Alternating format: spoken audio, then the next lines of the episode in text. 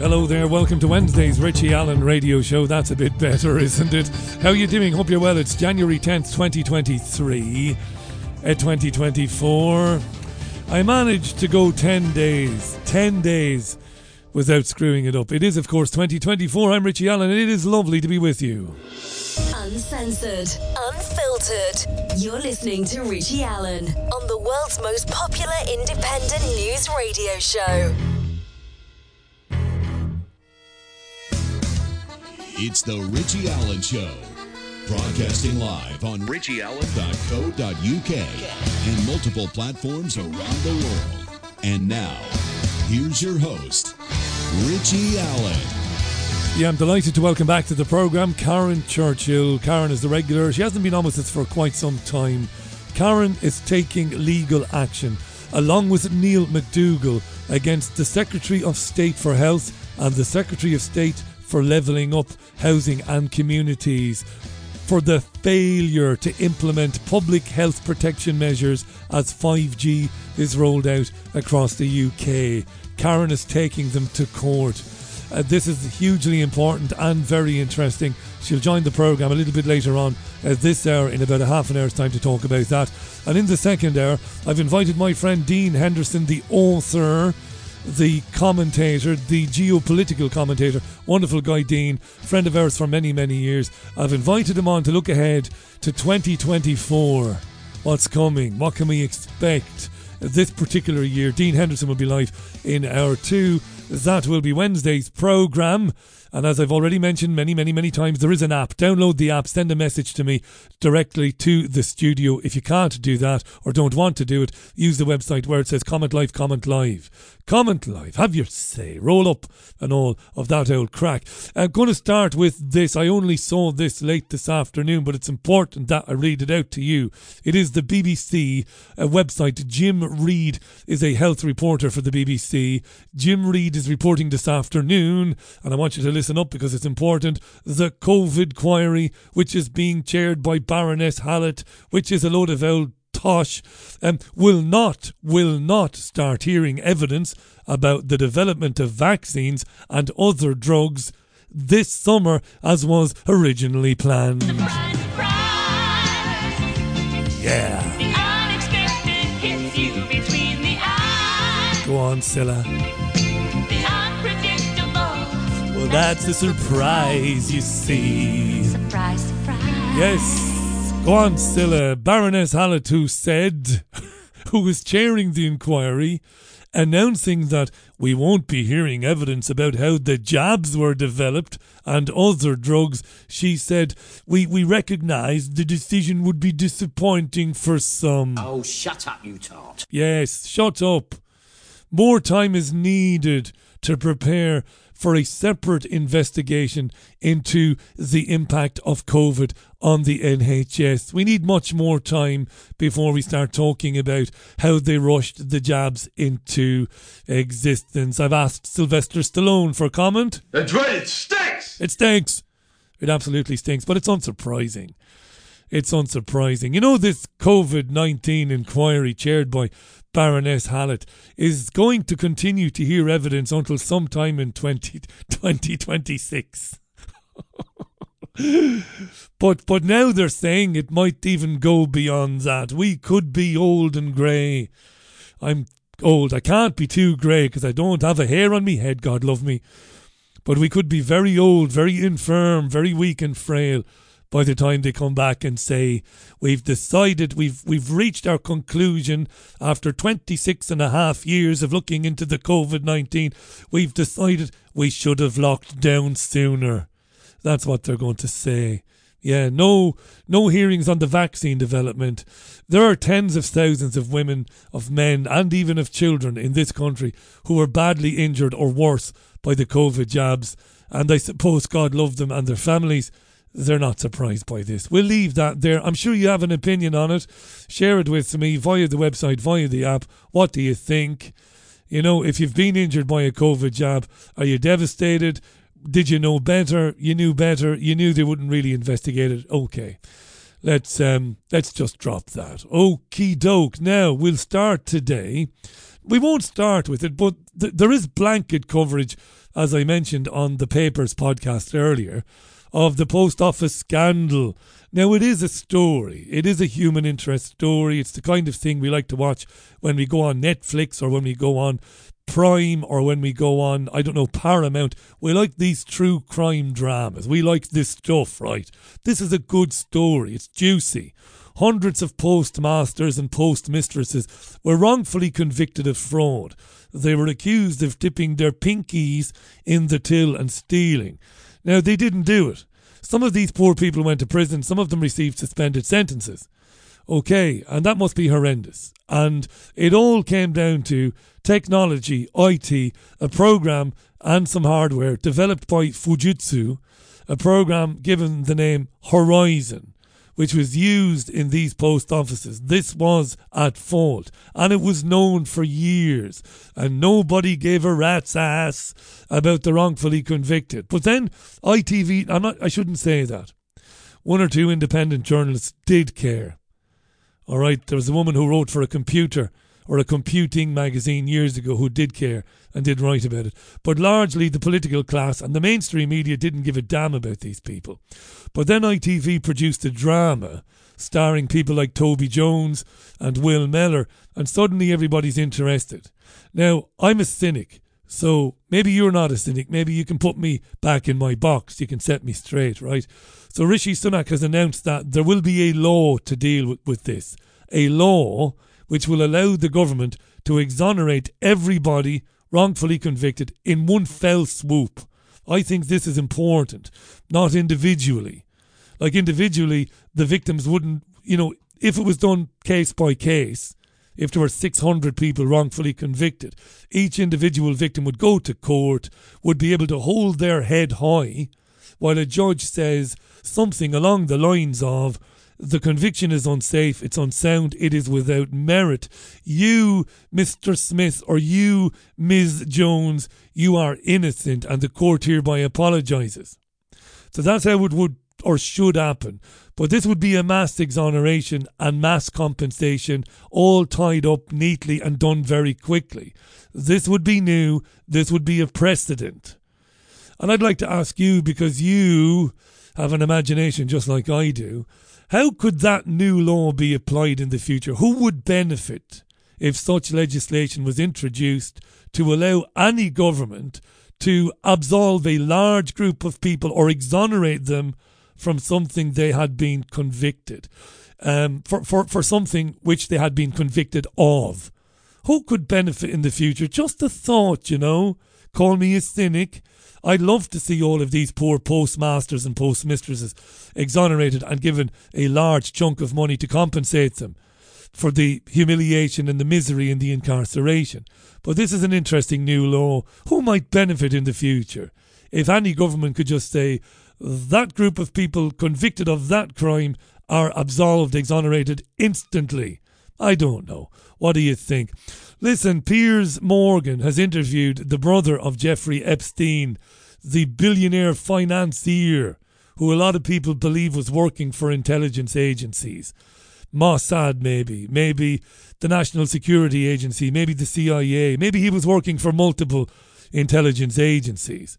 What it is believed, it is believed that Epstein was um, bringing the the the allegedly powerful or most powerful people, politicians, right, celebrities, um, I don't know, uh, uh, other very wealthy people, bringing them to his island and elsewhere, plying them with drink and maybe drugs and lots of young girls, and wiring the places for sound and vision and filming these people. So that is what most people believe today.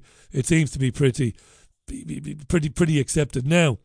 But um, you know that when he was incarcerated in New York awaiting trial, it was announced that he had committed suicide. And the circumstances were bizarre. So Piers Morgan reached out to this guy, Mark Epstein, and the first question he asked him was, What did Mark know? You were his brother. What did you know about his crimes? Well, back in 2006 when he first got into trouble. He told me that he was getting into trouble. you know, for uh, what he was doing, and uh, so so I knew from early on what was happening. I uh, yeah, so I, he told me early on. Did you know the scale of it? I mean, obviously, he had that conviction. He served time in, in prison. But the sheer scale Yeah, I- of I what has made, I made emerged it real since. clear. I made it real clear. I'm not discussing anything about my brother and his charges against him. I have nothing to do with that. I wasn't involved. I have no more information. The only thing I'm interested in discussing is the circumstances surrounding his murder. Okay, well, you say it's a murder. Obviously, it was ruled as suicide. Why do you believe that's not true? Good question. Well, first, the the actual pathologist who did the autopsy uh, did not determine it was a suicide. They couldn't. They said it looked more like a homicide. But on the death on the initial death certificate, on the cause of death, it said pending, meaning pending further investigation, which is proper. And then a few days later, you know, Bill Barr claims it was a suicide, and then the chief pathologist of New York who did not see the body claims it's a suicide. So the point, the question becomes, what investigating was done in a matter of days to make them come out with that determination? And it turns out that because it was called a suicide, there doesn't seem to have been an investigation. Because if you declare somebody died by suicide, there's really nothing to investigate. You know, the only questions about a suicide is how did they do it? Did they hang themselves? Did they shoot themselves? Did they jump out of a window? And that's a pretty obvious answer at the time of the death. So there's no investigation was done. No investigation was done. And then Morgan asks Mark Epstein, Epstein's brother, to give him the fine details. What are the the individual elements of the suicide or the the individual details which are most disturbing? And he gives an interesting answer. First of all, for four years we were trying to find out what position his body was in when he was found, because that, that's very telling. Uh, but we couldn't find out because they moved his body after he was found uh, to the infirmary of the prison. When the EMTs were called and they got to the prison, he was already dead in the infirmary. Understand something? He had been dead for at least two hours before he was found. This is true. I've looked this up. That's what the autopsy showed. And that's not a question, that's a fact. He could have been dead for six hours, but at least two. And he was on suicide watch, Epstein, meaning that he should have been monitored 24 7. He should have had somebody annoying him, flashing a flashlight into his cell pretty much every few minutes. But he was dead for two hours before he was discovered. This is obviously problematic, right? Now, they said in the DOJ report that finally came out that he was found hanging. They said he was in a seated position with his legs extended in front of him. And when he was and tied to the top bunk, and when they either cut him or tore him down, his buttocks was an inch and an inch and a half off the ground. Which, if you picture that, it means basically his entire body weight or the bulk of his body weight was hanging by the neck. Yes, there was probably some weight on his feet at the end of his legs, but the bulk of his body was hanging. So the mark on his neck left by the ligature is in the middle of his neck and goes straight back. If he was hanging, as they said, the ligature would have you know, slid up high up under his chin and then went up back sort of behind his ears up to the whatever he was tied to.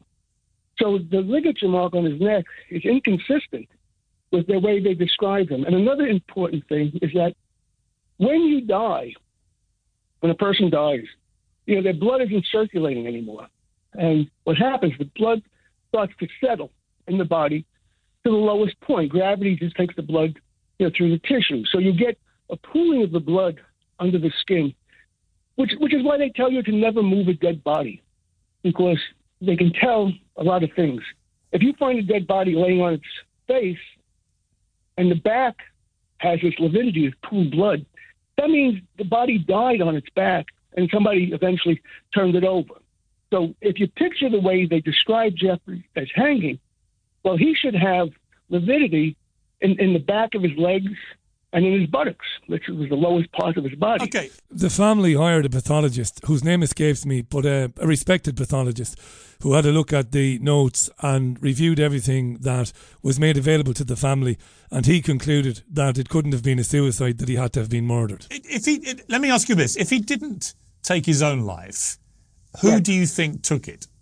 Who killed him, in your Oh, it's, a, estimation? it's a good question. You know, Bill Barr said that no one went in there out of the tier, so he concluded it was a suicide. But there were something like 11 or 12 other prisoners on that tier that could have went in and killed him.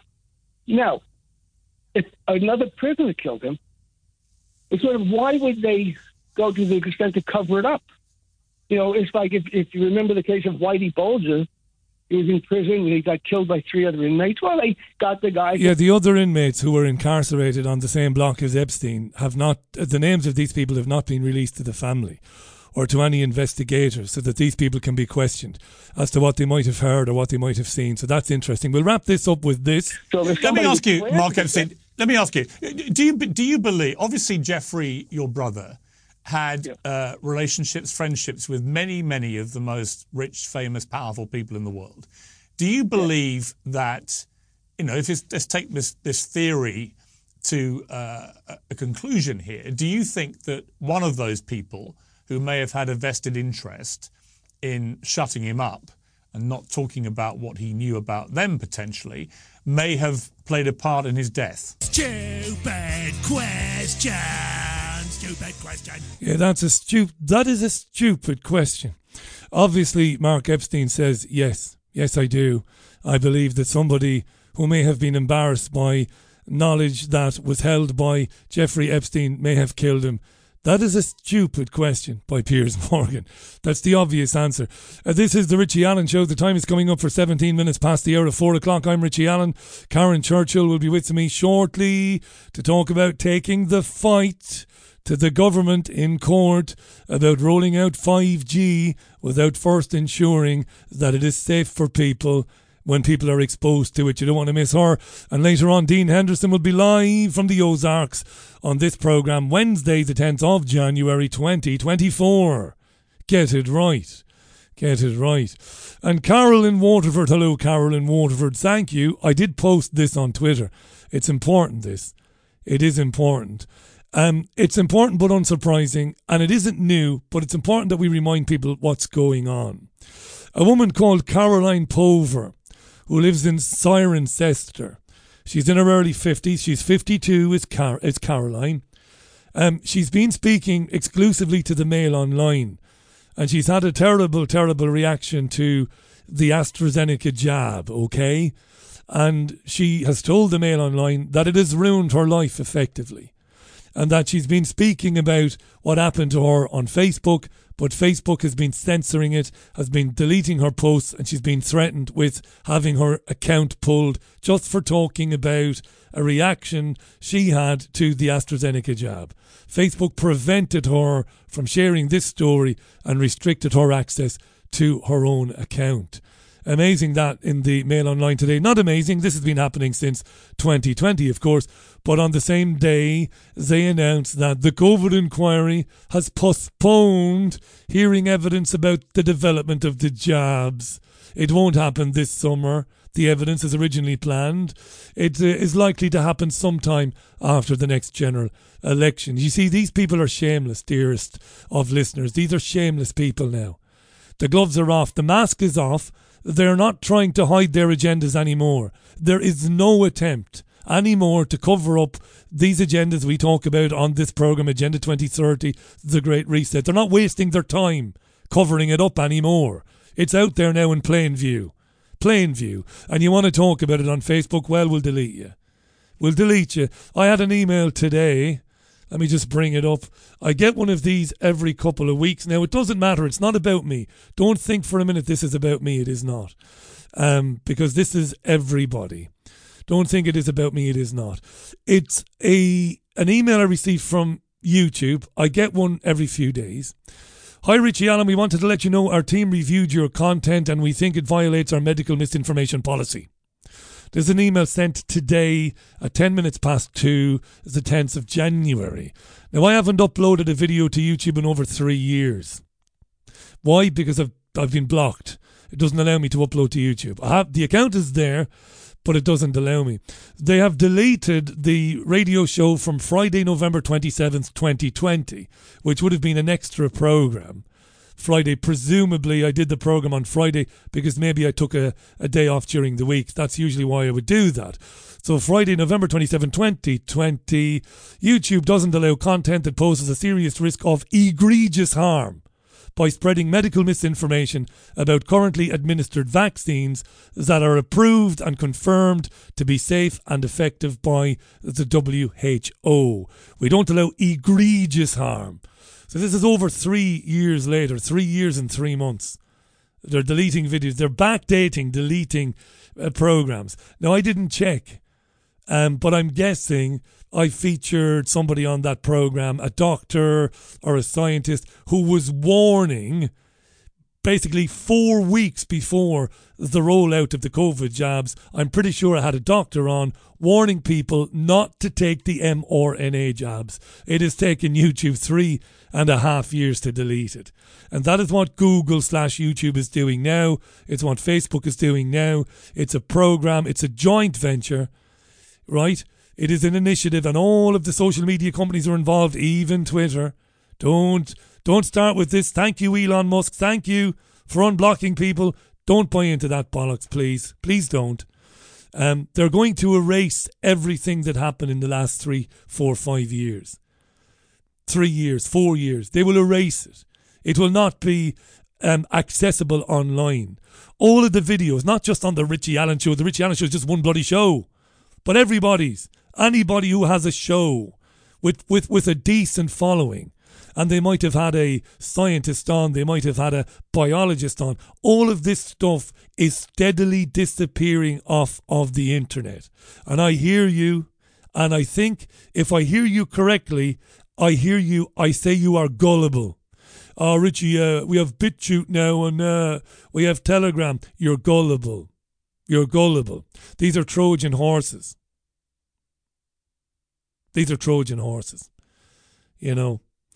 Anyway, look, enough, enough, enough. I don't want to fall out with you so early in the program because I know you don't like it when I say these things. But um, anyway, hello to Steph. Hi, Steph. What struck me, says Steph, about the post office scandal immediately was every victim thought they were on their own and powerless. Uh, the same tactics used by the government on the unvaccinated. That's an interesting um, way of seeing it, Steph. Yeah, it's a good point, that. Hello to Ray. Hello, Ray. Um, I don't know why you're talking about Ray. He, he, he mentions another content creator. I have no idea. Uh, Carol says, Richie, um, Facebook prevent. Yeah, that's right. I've seen that story. Hello to Kay, who says, Richie, I suspect it's the people who are excluded from society, put under house arrest, or even jailed for not taking an mRNA jab who would benefit from this legislation. And this is the government proposal to exonerate all of the postmasters and postmistresses at the same time in one fell swoop and say, right, here's your compensation. Um, job done. Let's wipe that one away now and uh, let's move on. Uh, Ray came on to say the new law could exonerate soldiers, protesters kettled and convicted, drivers convicted by faulty speeding cameras, ULEZ fines. It's interesting that Ray and, and, and even Kay reckon that it could be used for good. But you see, I, I, I reckon that it wouldn't be used for the great unwashed. That in fact it might be used for for, for those who, who, who hold power. Anyway, look, it's 24 minutes past the hour. I'm going to take a tune. When we come back, more of your comments, and we'll be joined by Karen Churchill. Remember, Dean Henderson is on the programme a bit later on. It's good to be with you this Wednesday, so it is.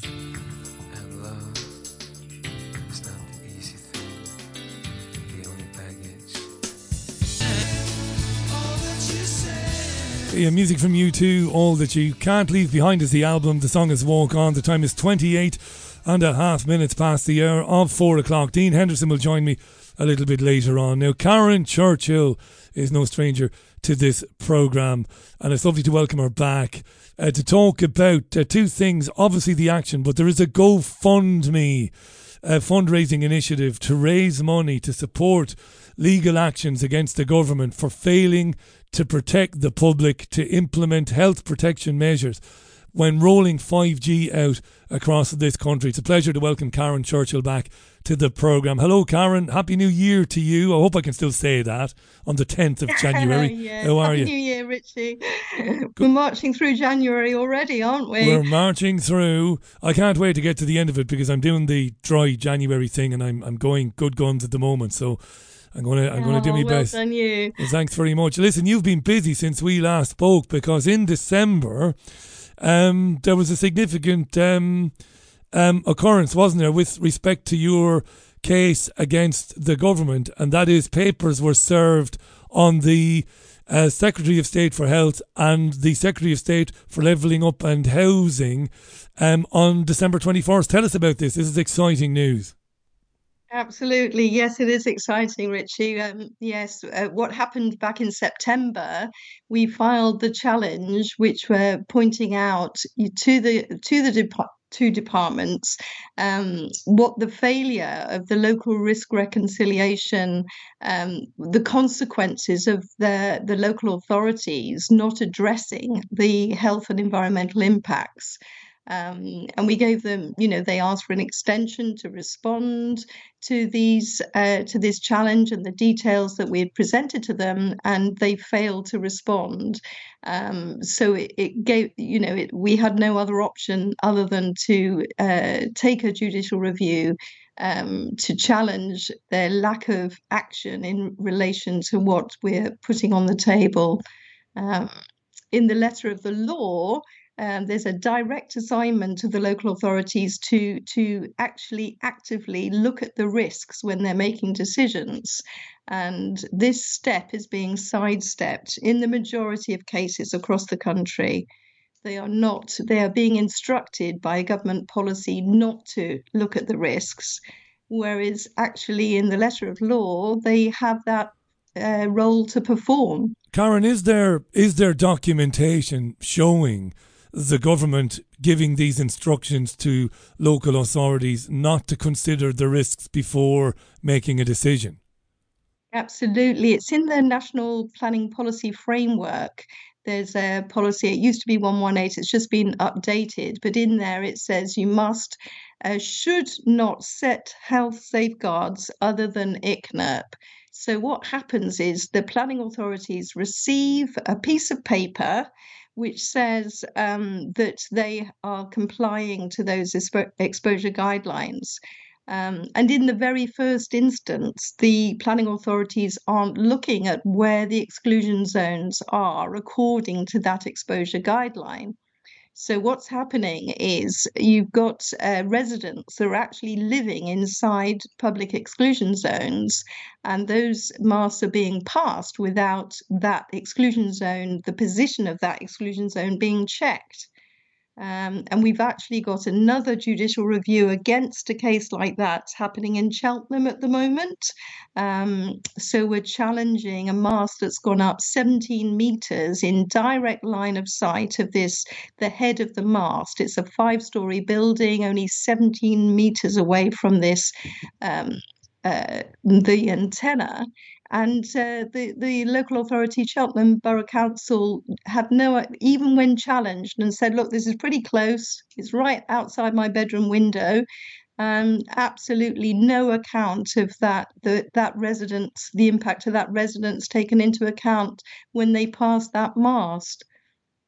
Karen, there's, there's much to get into here. We'll talk about ICNIRP in a second. Where these masts have been erected and turned on, for want of a better way of putting it, do we have any evidence at all um, that people in those areas um, become less well or contact their doctors or their their healthcare people to, to complain about certain illnesses or certain issues? Is there an increase in genuine, you know, general kind of ill health in areas where these have gone up? Has anybody looked into this? Yes, well, um, Lennart Hardell uh, has done some research in Sweden and uh, produced a report where a couple living directly under a 5G antenna became very unwell after the installation. So we've got scientific science, and then there's a long history of science that show that if you live near a base station, um, you're likely to have increased headaches, nausea, tinnitus. Um, trouble with concent- uh, concentration. And uh, the New Hampshire uh, report spent a year looking at all the studies, and um, they found that the lab studies and the epidemiology both point to the necessity of a 500 meter setback. Um, and at the moment in this country, for a 5G mast under ICNIRP, they're they're saying you need about a 50 meter setback, sort of a, a 10 meter drop from the antenna. So, really, that's grossly uh, inadequate. At least 500 meters is needed according to the science. Let me talk a little bit about ICNIRP because it comes up and it's come up when we've spoken before. So, for listeners who've never heard of ICNIRP, it stands for International Commission on Non Ionizing Radiation Protection. And it is claimed to be, I know Karen is going to have kittens here when I say this, but um, it is claimed to be an independent organisation, provides scientific advice and guidance on the health and environmental effects of non ionizing radiation. Now, ICNIRP claims, and has claimed in recent years, that it spent seven years studying um, how to improve the protection for people when coming into contact with higher frequency waves covering 5G, but also AM and DAB radio, Wi Fi, Bluetooth. And it says it's safe uh, and that it, it, these technologies are safe if they adhere to recognized standards. And that's a really interesting comment that the technology is safe if it adheres to recognized standards. does ICNIRP accept the 500 meter exclusion zone? Where, where, no, where's the, it doesn't? No, no, they no, according to ICNIRP, the uh, the public exclusion zone, the area in which they advise that you know is a protective distance is around 50 meters. Um, but but the science, according to the New Hampshire Commission, um, says that at least 500 meters. So ICNIRP don't recognise that. Um, and also even within the ICNIRP guideline there's in the in the small print there's a, a, exposure level set to protect people from microwave hearing. And that's um, at a, a, fraction of the the recommended levels generally that they refer to. And this is not being recognized by Ofcom it's not being recognized by the local authorities um, they say Ofcom, we haven't measured any breach of ICNIRP across the country, but they they have in Hatfield, Charing Cross, and somewhere else.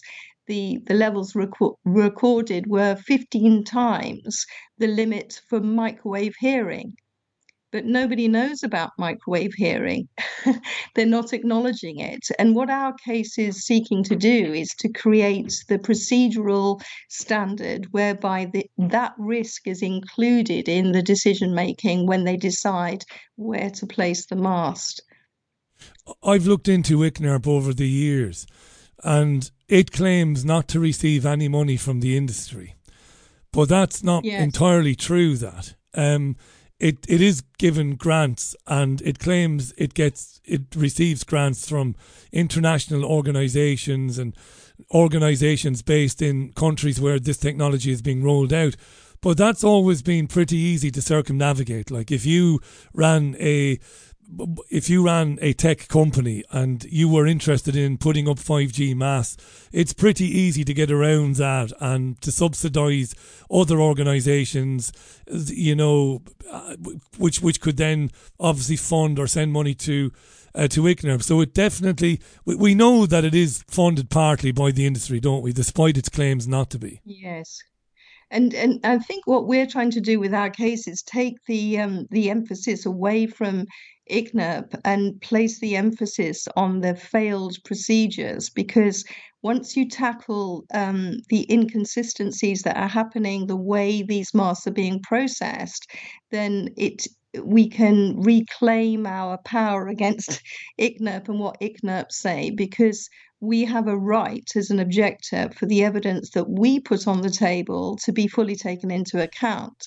So in a way, we're we're we're seeking to um, in enforce a, a proper risk assessment to include all information.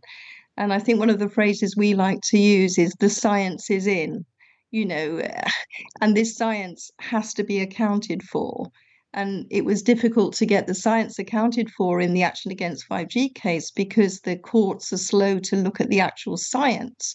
Whereas um, what our case is about is what we've revealed is all the different authorities um, are processing applications in slightly different ways, but they're even failing. The, the door opener is the fact that they're failing to even um, apply the ICNIRP standard um, with these exclusion zones by not uh, taking any responsibility for looking at where those exclusion zones are. This is very And clever, I think, Karen. This is very clever. Uh, sorry to cut across you. Fin- finish that thought now in, in, in a sec, but this is clever. Not to get bogged down arguing about the science, but to say, look, leave the science to one side for a second. There is a set of steps, a procedure that is laid down in law that needs to be followed before one of these masts goes up. And this is failing from step one. So this is clever because I imagine your opponents will try, and not just your opponents, but anybody who wants to take on the erection of these masts. I suppose the first thing they do is try and you know label people as NIMBYs, you know, not in my backyard, or label them as crazy conspiracy theorists or, or whatever. But um, that's Well, not the that's key. Yeah, go ahead. Yeah, absolutely they they they like to cast doubts like they w- did with the smoking over the science so as you say if we move the emphasis away from what the science is at the outset and say actually you're trying to impose a policy which and follow a guideline and, pres- and pr- you're pretending that it's a procedural uh, it's a standard where it, it's not a standard it's just a guideline and that guideline is just evidence that needs to be weighed up with other evidence so, for example, um, across the country, most councils will say, when challenged, oh, we can't take health into account because that's what the government have led them to believe. And um, but it's not true, and that's why we're challenging the government to change that policy because we've got an example now of Mendip, who did look at the evidence and they uh, chose to refuse the mast on health grounds. We presented the 500 meters, and there was a man with metal implants, and we said, look, the exposure guidelines don't apply to him. He's likely to be harmed. We had a doctor giving evidence about that.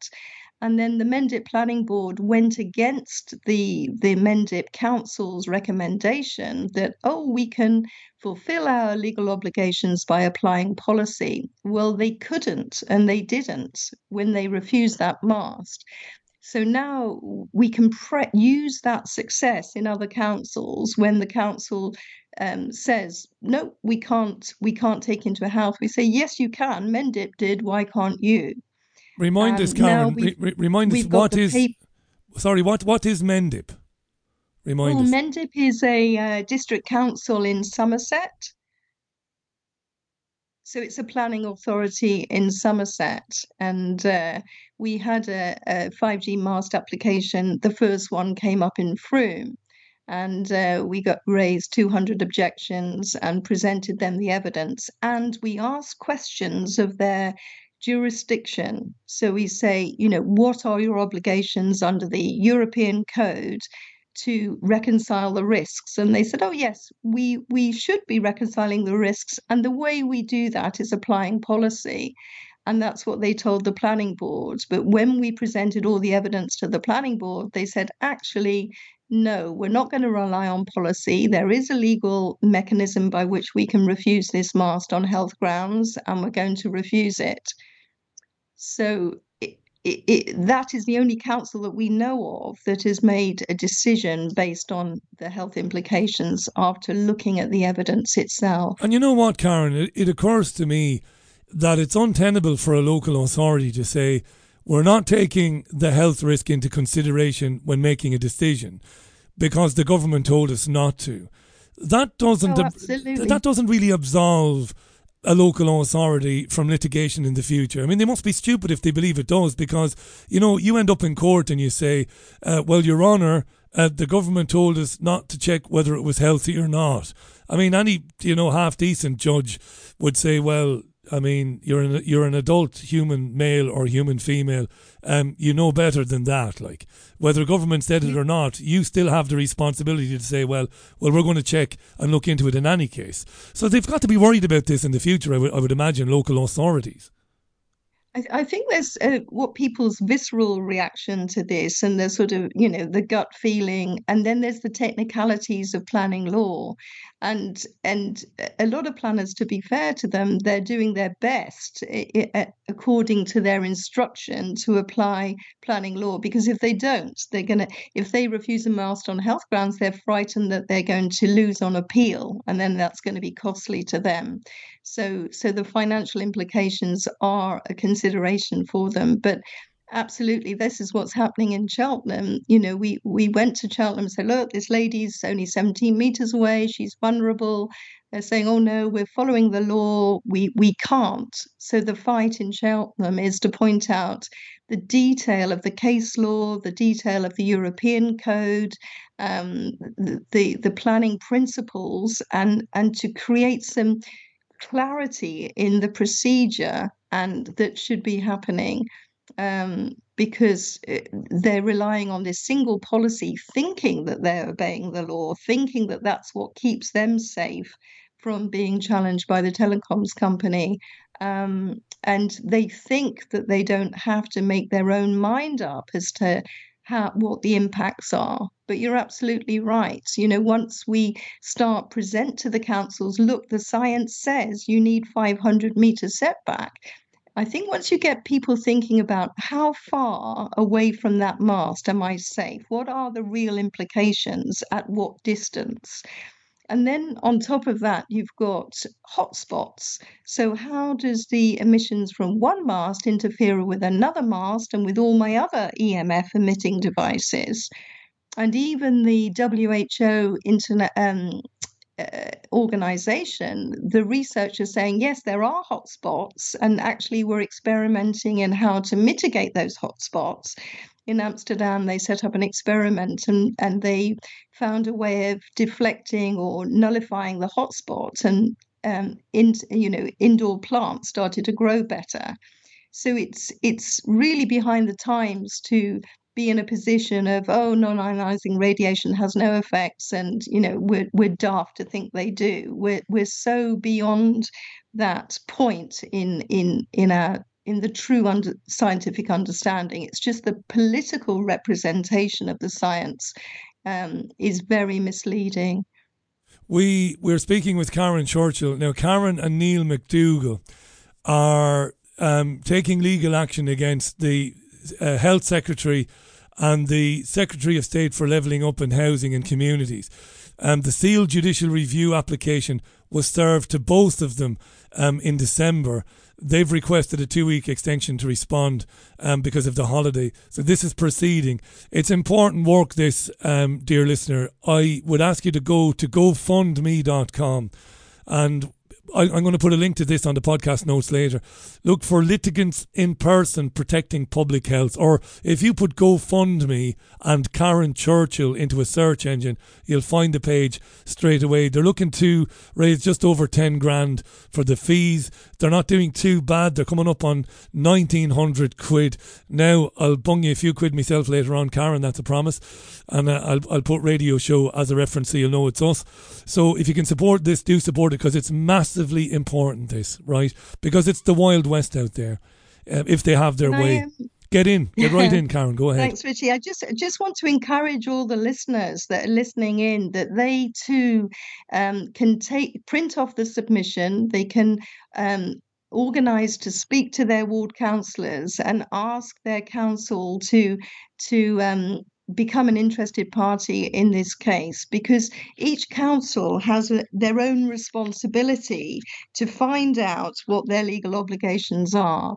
So, um, you know, anybody who's out there, you don't have to know all the detail yourself. You just print off the submission and give it to your ward councillor. And in Appendix 2, there's a list of all the remedies that are needed in order to even at the outset establish this um, a firm procedure. If I can just give you an example, Richie, Go ahead. um, Matt Warman, he he was a defendant on our first case, aga action against 5G, and we were challenging him to clarify, you know, the risks of of 5G. And what happened in his constituency in the summer, um, the locals, the, uh, a mast was passed outside a school, and he his public his constituents were really upset about it. And he's he agreed it was a sensitive issue and he rang EE and arranged for EE not to go ahead. I mean that just is such an example of how Of what you can regulation is failing. Yeah. not every, all constituents have got Matt Warman who with friends in high places who can fix the situation once their masts have gone up outside their schools and that just shows you how ridiculous and the the the procedures are in in terms of what should be happening Loads of Um, comments. Can I read some comments? Um, Ardell has uh, people are getting to getting onto us through the app. Ardell says this is extremely interesting, as a new 15 meter 5G mast was erected today at the end of my road. It was appealed by nearby residents, and the council ignored them. That's from Ardell. 15 meter 5G mast at the en- at the end of his road. There's two or three around us here in Salford. Would you believe it, um, uh, Karen? But not Yes. not within not within more than a half a kilometre from where, where I'm based at the moment. Luckily enough for me, I suppose it's not about me, me, me, but it it won't be lucky for those who are near them. But we're surrounded by um, several schools, a huge hospital, and Media City is only just down the road from here, so they're going up everywhere. Uh, that was Ardell. He said the council ignored them. Um, maybe they didn't have access. Maybe the those who were um, protesting didn't have the information that Karen has given there, and which is on the fundraiser page, GoFundMe.com. Look for Karen uh, Churchill. Just one or two more of these. Um, this is a, a health based one from Rob, who had a sudden onset of tinnitus about two years ago. It tied in with the installation of a 5G mast 50 metres from his home. They're moving at the moment. Uh, There isn't a mast where he is heading and he's praying it clears up, it drives him insane. Now, I know you're focusing on the law around, um, you, you know, the, the, the proper procedure in terms of doing the proper um, applications and all of that for, in order for mass to be put up. But you, you can't ignore the health, and these are the types of comments that come in when we do shows like this. I guess you won't be surprised when you hear Rob say he had tinnitus when he was um, next to a five uh, G mass, fifty meters away. Do you do you get a lot of this, Karen? Absolutely, a, lot of it, and, and what we are seeking to do is is empower um, him to be able to file a statutory nuisance complaint, and the the such that the council have to respond, and if once he objects, they have to respond. So you know the procedure has mammoth implications for the rights of people to protect themselves from these conditions. Thanks, Karen. Let me read one one or two more of these. Uh, Bob is buying EMF shielding paint. Um, he- he's got to save for it. It isn't cheap. He lives in a building and is surrounded by all sorts of microwave frequencies. He says also EDF is now stopping support for prepayment meters. We all need radiation pulsating meters. He says the track is yeah. My we we own our our own uh, home, uh, Karen, and we do not have a smart meter. But not a month goes by without an email or a letter from the power company um, urging us to have the smart meter. There seems to be um, uh, a run at the moment on uh, people or, or pressure coming to bear on people from the power supply companies, the energy companies, to have smart meters. Because you said this a minute ago, it isn't just 5G towers in your neighbourhood, it's everything else. It's Wi Fi, and of course, it's smart meters, isn't it? And, and, you know, it's a bit of a soup really for people these days, isn't it? Absolutely. It's the exponential increase that will have the, you know, the ongoing chronic and long-term effects, Richie. It's the accumulation throughout the day across different devices, and, and, and that's what's not being taken into account.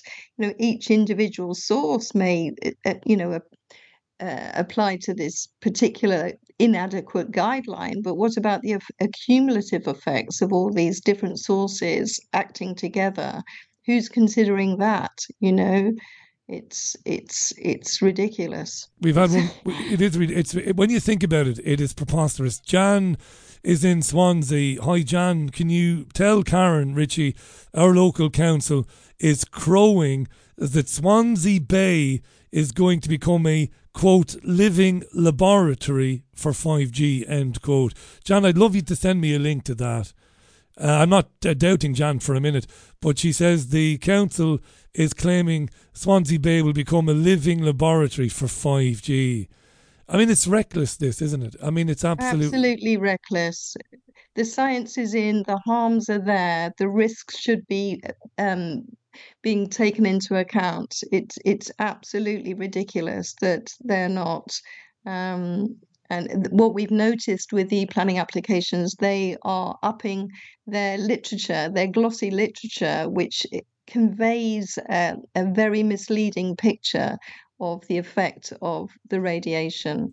Um, and I think it, for anybody listening, it's just keep focused, keep informed, and assert your rights. We have rights, and the submission is asserting those rights. We have a right to protect ourselves, and once once you can use the literature to assert that, don't hold back. Don't feel like it's a done deal. It may feel like it's a done deal and it's accelerating, and in some ways it is. But we've stopped um, across the UK. Sixty-eight percent of masts in the last two years have been stopped and refused at planning.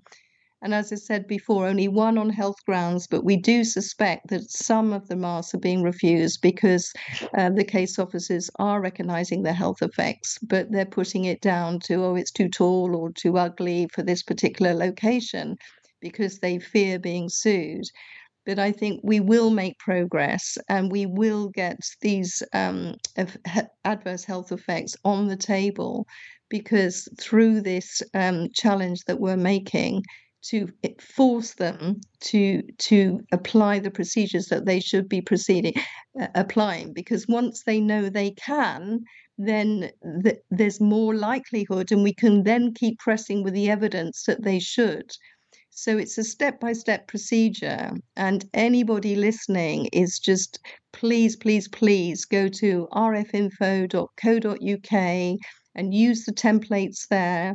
Um, print off the submission. And the way to really challenge a council is to assert your rights. And, and our rights are very clearly laid out in in that submission, especially Appendix Two. It's a very long submission. It's full of legal, um, you know, detail. But in Appendix Two, there's a list of information that a council should be considering before um, deciding a mast. And we are in a very strong position if we have people knowing that information and using it and again you don't have to become an expert yourself it's all it's all there within the submission but what we need is people using that submission to assert their rights and and then it takes takes the whole uh, framework away from persuasion and victimhood to a position of of assertion and just accountability um, and that's the beauty of the progression in the UK campaign um, we were with the Cheltenham, we're pushing up from the bottom, and with this case against the Secretary of State, we're pushing down from the top. Because you could say the local author- authorities are being put in a corner that they don't even realise they're they're they're so cornered by this faulty, unlawful policy. So um, but but they do have a responsibility to find out and stand up like we are stand up against telecoms and say no the evidence is in. You know we do have to protect the public. We have that duty but by pushing up from the bottom uh, and uh, through the Cheltenham judicial review and then pushing down from the top we we will make progress and we'll make more progress and the more people out there who know that they have this um, power tool um, to call for accountability. It, it, it, all these steps make a difference Karen, well done, and uh, good luck with the with the case. Obviously, you're awaiting news, and hopefully, you'll have news uh, soon. I'm going to put the link to the information you've given us on the podcast notes. That's the GoFundMe page. Uh, the program has just made uh, a, a donation to the funds, and I see one or two listeners have done so as well. And I hope you'll get more support in the coming days. Listen, it's hugely important. I really appreciate you for doing it and for coming on to talk about it. And I know you'll come back on when there is more news, Karen. But um, great stuff. Godspeed to you. Thank you, Richie. Lovely to speak to you again. Thank you for your support. My, my pleasure. You're very welcome. Karen Churchill, one of the litigants uh, taking the Secretary for Health and the Secretary of State for Levelling Up in Communities, taking them to court for the failure to protect people, for the failure to protect basically every man, woman, and child in this country from telecoms companies who want to put up 5G masts in communities um, telling local authorities, forget about the health impact of this, forget about it. It's not your jurisdiction. Just approve the planning requests. That's basically what the government has has done, has said. So um, yeah. Uh, important stuff that will keep an eye on that one. Like I said again, I will put the GoFundMe page link on the podcast notes a little bit later on. It's exactly five o'clock UK time. Uh, I'm live from Salford. It's the Richie Allen Show Wednesday's program, January 10th, 2024. Lots of comments on this. Thank you for them. Use the app, use the website. Bill has been in touch to say, um, Met, uh, he says Metro paid meters are a scam. Every two pounds out of every ten pounds spent goes to the landlord for what they claim is maintenance when these things are maintenance free.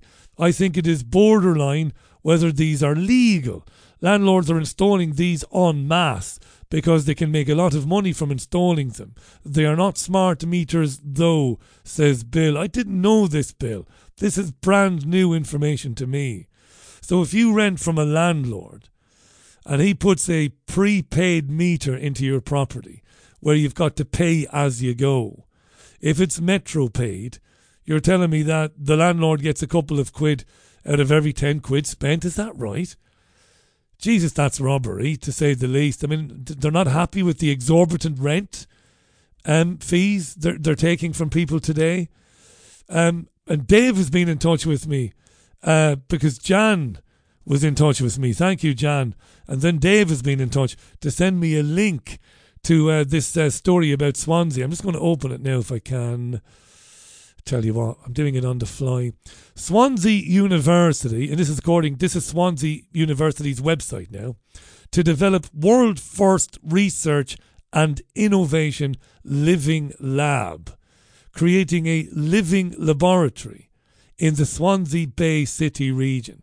Swansea University will develop a world first research and innovation environment that harnesses a 5G infrastructure, wait for it, to improve population health and well-being. That's a, an inversion. With the award of a 2.5 million project pounds project that will create a living lab in the Swansea Bay City region. Jesus, Mary, and Joseph. Wow. Swansea Uni, a world's first 5G infrastructure in Swansea Bay to create a living laboratory.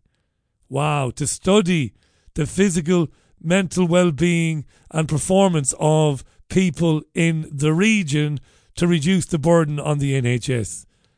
That's, I mean, if a James Bond villain was to say something like that, you might understand it. It's three minutes past the hour. Uh, here's music from The Who. When I come back, your comments, and then Dean Henderson will be on the programme again. I'm looking forward to that. a living laboratory in the Swansea Bay City region. Wow. Right, it's six minutes past the hour. That's The Who and Substitute on The Richie Allen Show. We're Wednesday already, the 10th of January 2024. My guest this hour, you know, a listener said to me the other day when I mentioned that Dean Henderson was coming back, he said, It's hilarious, Richie. You go months and months and months without having Dean on the programme, and then you have him a couple of times on close together. Dean was back, uh, was almost as back in November, of course, but I'm delighted he's back with us today because there's much to talk about looking ahead to this year, 2024, and what we can expect. There's very little I can tell you about Dean Henderson. He's a fantastic writer, researcher, broadcaster. Uh, his books are must read increasingly as things unfold and develop. Uh, his books are vital. Dean, welcome back to the programme. Happy New Year to you and to Jill. How are you? Hey, Richie. Good. Happy New Year to you as well. It's good to have you back, my friend. Before um, before we talk um, a, a little bit about what we, we, we might expect uh, throughout 2024, I've, I've got to mention that the U.S. Secretary of State is on a tour of the Middle East at the moment, Antony Blinken, and um, he said repeatedly that any talk of Israel committing genocide in Gaza is silly, it's foolish, it's unhelpful, it's not pr- productive, uh, it isn't a genocide. Uh, Israel has a right to defend itself. Um, while he's saying that, the Israeli government and the Israeli Prime Minister Benjamin Netanyahu uh, are saying, and they've said today, including Mark Regev, who's a representative of the government, he's been telling the British media that what they expect out of this, when this all ends and the dust settles, is that the Palestinians will have less than a state. Less than a state. And they will be able to run their own affairs, but they will not be permitted to have or to sign international agreements with other countries, to have relationships with other states in the region, less than a state. What do you make of all of this, Dean? Well, it's it's a, of course it was the Israeli objective all along. I mean, they they want to totally exterminate the Palestinian people or move them to a different location. They don't really care but they want that land in Gaza. There's natural gas off the coast. There's beachfront property. There's already ads being run advertising beachfront property for settlers. You know, and again, this is just the latest colonial settler project um, known as Israel, and um, they want the land. I mean, it's all about it's all they've done, and, and the whole time they've been in Palestine is they've just continued to take more and more land from the native people and uh, they don't really care. I mean, that's why initially, of course, they wanted to open the they want Egypt to open their border, and they were just everyone's open the border, open the border to Egypt, but Egypt knew better because and the Palestinians knew better, and they're not going to leave. I've, there's they're just their attitude is we're going to stay here and die. We're not leaving. Uh, I heard there was negotiations with the Congo too. That so the Congo they're just supposed to all of a sudden the Palestinians to the Congo, you know, and they can live there and so that that's just the way that the whole thing has been planned, and that's what they want. And they don't care how many people die, but they'd rather more people die. They don't care if they all leave; they'd rather they all left. And that's always been their attitude. And of course, the United States is just lying and just sending weapons every day to Israel, uh, day after day. All those weapons that bomb hospitals, that bomb refugee camps, that bomb churches, that bomb the Red Crescent Society, that bomb UN agencies that's all U.S. arms. So uh, you know, Blinken's just playing, you know, politics. Nobody believes him. I mean, everybody knows he's lying. Everybody knows they don't care about civilian casualties because if they did, they'd stop the arms flow. But they just keep it going because it's part of the the entire, uh, you know, the project of not just the Israelis, but it's the project of the bloodlines. And the U.S. works for the bloodlines. The military takes orders from the bloodlines. I guess Lloyd Austin's in the hospital, so that's convenient.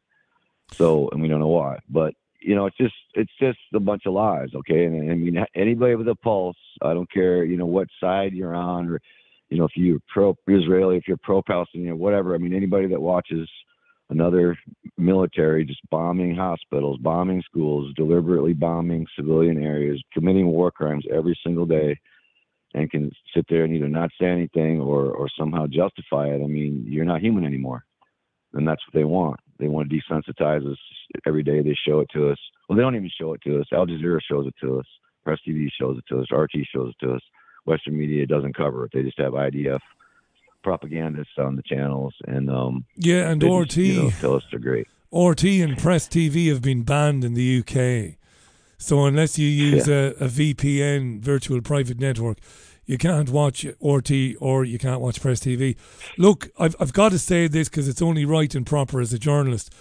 They'll never come on this program. Zionists won't. They used to. I used to interview Zionists all the time, and the conversations were interesting. These days, they won't come on. But they'll say, some of them will say, look, not happy about the civilian casualties in Gaza. I'm not. Some Zionists will say this. Don't like it one bit. But on, on October 7th, Hamas pulled off this coup. They killed a lot of people. We've got to kill Hamas. And they will say, and they will, and they're sincere, some of these people. They really believe this, whether it's true or not. They will say, look, Hamas has a history of placing its people in front of or behind um, Palestinian civilians. It's typical. They, they they tell me they'll put um, their fighters in hospitals and in schools because they want to martyr people so that they can claim, look, the Israelis are monsters, they're despots. Look at this. So people will claim this. I'm not saying that's my p- position, and you know it's not my position, but they'll say this is how it is. And look, sometimes you know we, we, the the old adage is even a broken clock is right twice a day. What do you say to that? Yeah, uh, these broken clocks just lie, and they're broken people, and they're they're broken. Uh, they're, not right in the head, and they don't they don't care. They're just full of fear, and that's all they've ever been. And of course, they're full of fear because they know that everything they represent is wrong, and the country that they live in is wrong 100% of the time. And the country they live in just keeps stealing land and um, developing high tech military hardware, which all this also is just a great experiment to see how that people will handle urban warfare, to see how they'll handle it if they starve them out, if they cut the water supply, if they cut everything off. And so, you know, Hamas, you know, this whole thing, October 7th, we've heard about that. We already heard about that. That's old news. And it's amazing that anyone even talks about it anymore, honestly, because you have a situation where a lot of people say the Israeli military killed most of those people when they came to so-called rescue them. There's a lot of there's a lot of funny business around it. The intelligence communities knew it was going to happen. There's a lot of funny business around it.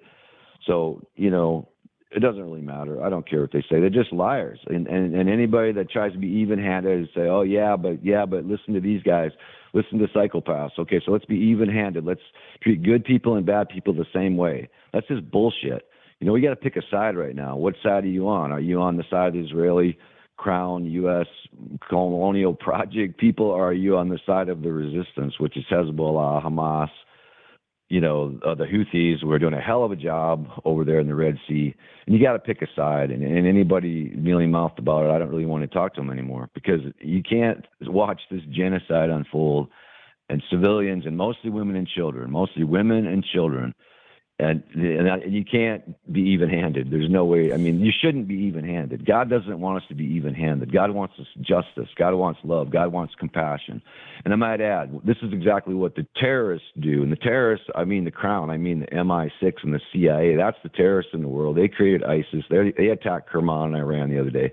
They attack all the good people, whether it's Chavez, whether it's Castro, whether it's Gaddafi, whether it's Syria they all the socialists, all the progressives, they used the right wing Islamists to do it. Yes, they used Hamas for, to do the same thing for a long time. Now Hamas is blended in with the resistance, and they've had to, and and they they they're basically biting their master, just like the Cuban exiles do, and they started blowing things up in Miami. They're biting the hand of their master. They're saying, no, we're, we we realize now that was a mistake. We're going this way and they're all and they're all united. They're all united. Iran's united. All these all these people in the Middle East are united against Israel, and there should be. And that's who I side with. And by the way, these people that say, "Oh yeah, they hide their civilians in these buildings," which is all lies, which is all just lies. It's just lies. So these are the people that actually hide their stuff. And your, your guest earlier, I wanted to comment on the 5G towers because I kind of had this epiphany a couple weeks ago. I never thought of it. I've never heard it from anybody else either. So here's the thing. Of course, the 5G is depopulation. Of course, the 5G is mind control.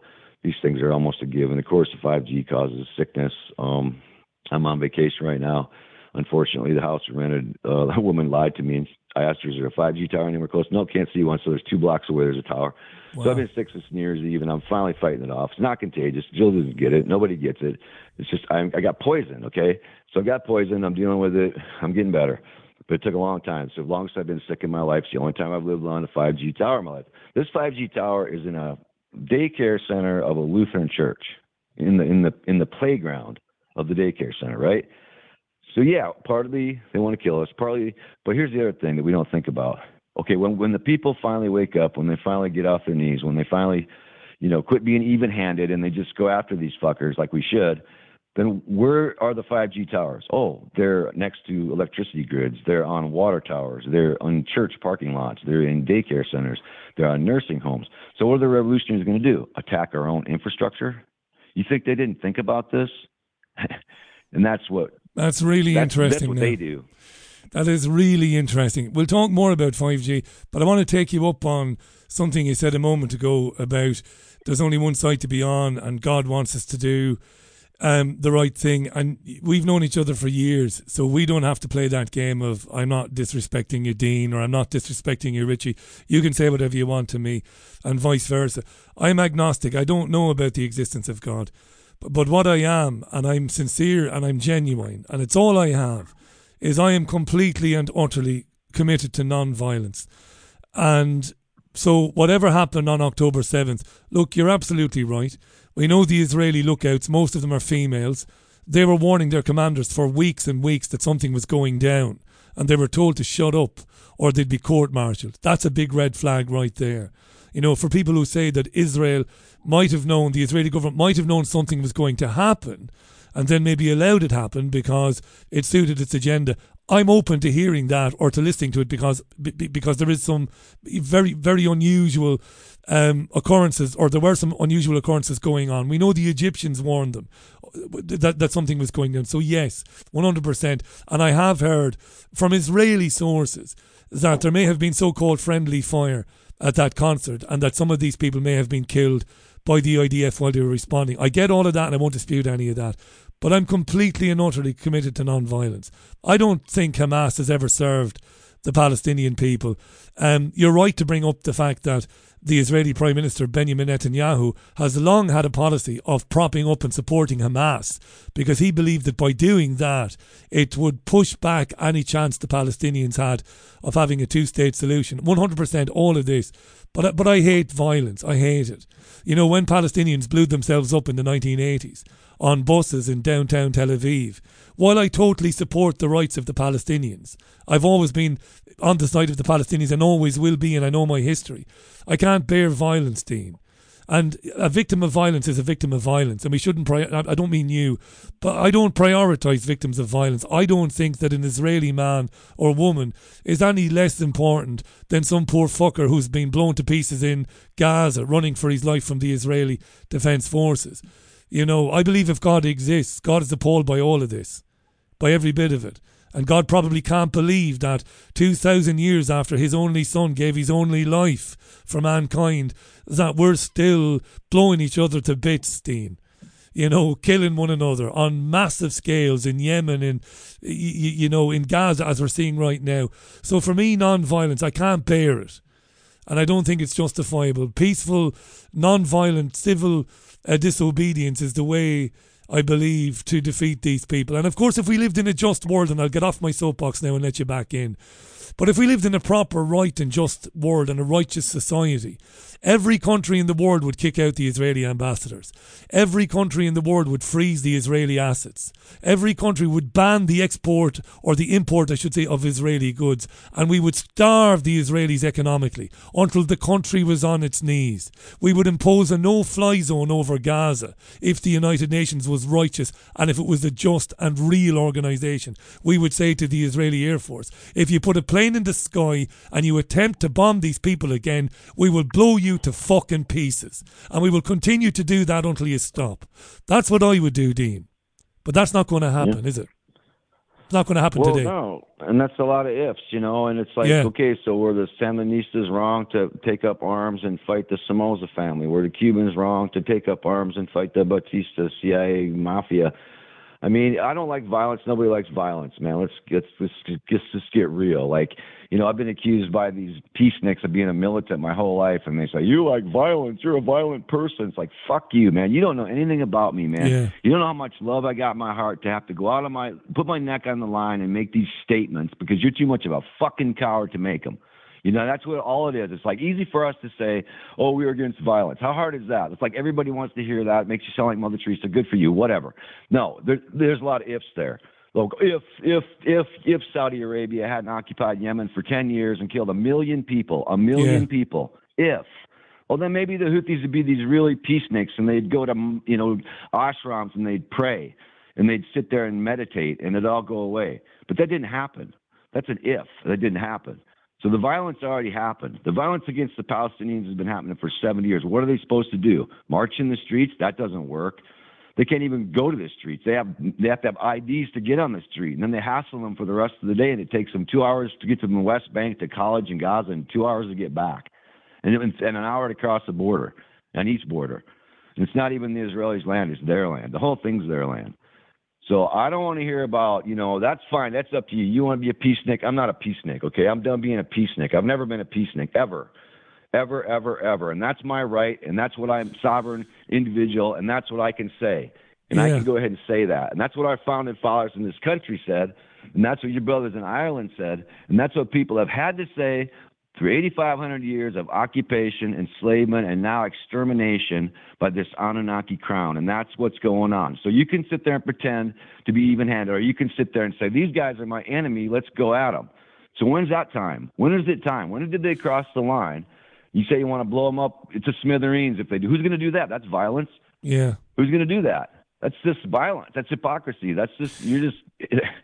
Well, if you Richie. well, if the United Nations was to say, "Look, here's the peacekeeping force," again, we're we're you're right. We're we're talking in ifs. They're not going to do anything. No, I know they're, they're, not. going to do anything. I, I'm imagining. I'm, if. I'm imagining. I'm imagining a fantasy world, right, whereby the United Na- l- l- Bear with me for a minute, and I, and I have kind of misrepresented myself because, of course, there is a time to take up arms. You, you you can't allow yourself to be blown to pieces, to be humiliated, to be subjugated, as you've said. You can't. You, you must defend yourself. Of course, I get that. It's the attacking of civilians, like you mentioned, your brothers in Ireland. I would have supported Republicans in the north of Ireland in the 60s and 70s attacking British military positions. Now, I would have hated it, but I would have supported it because they were the occupier and they were doing unspeakable things to Catholics in the north. I would have supported that, Dean.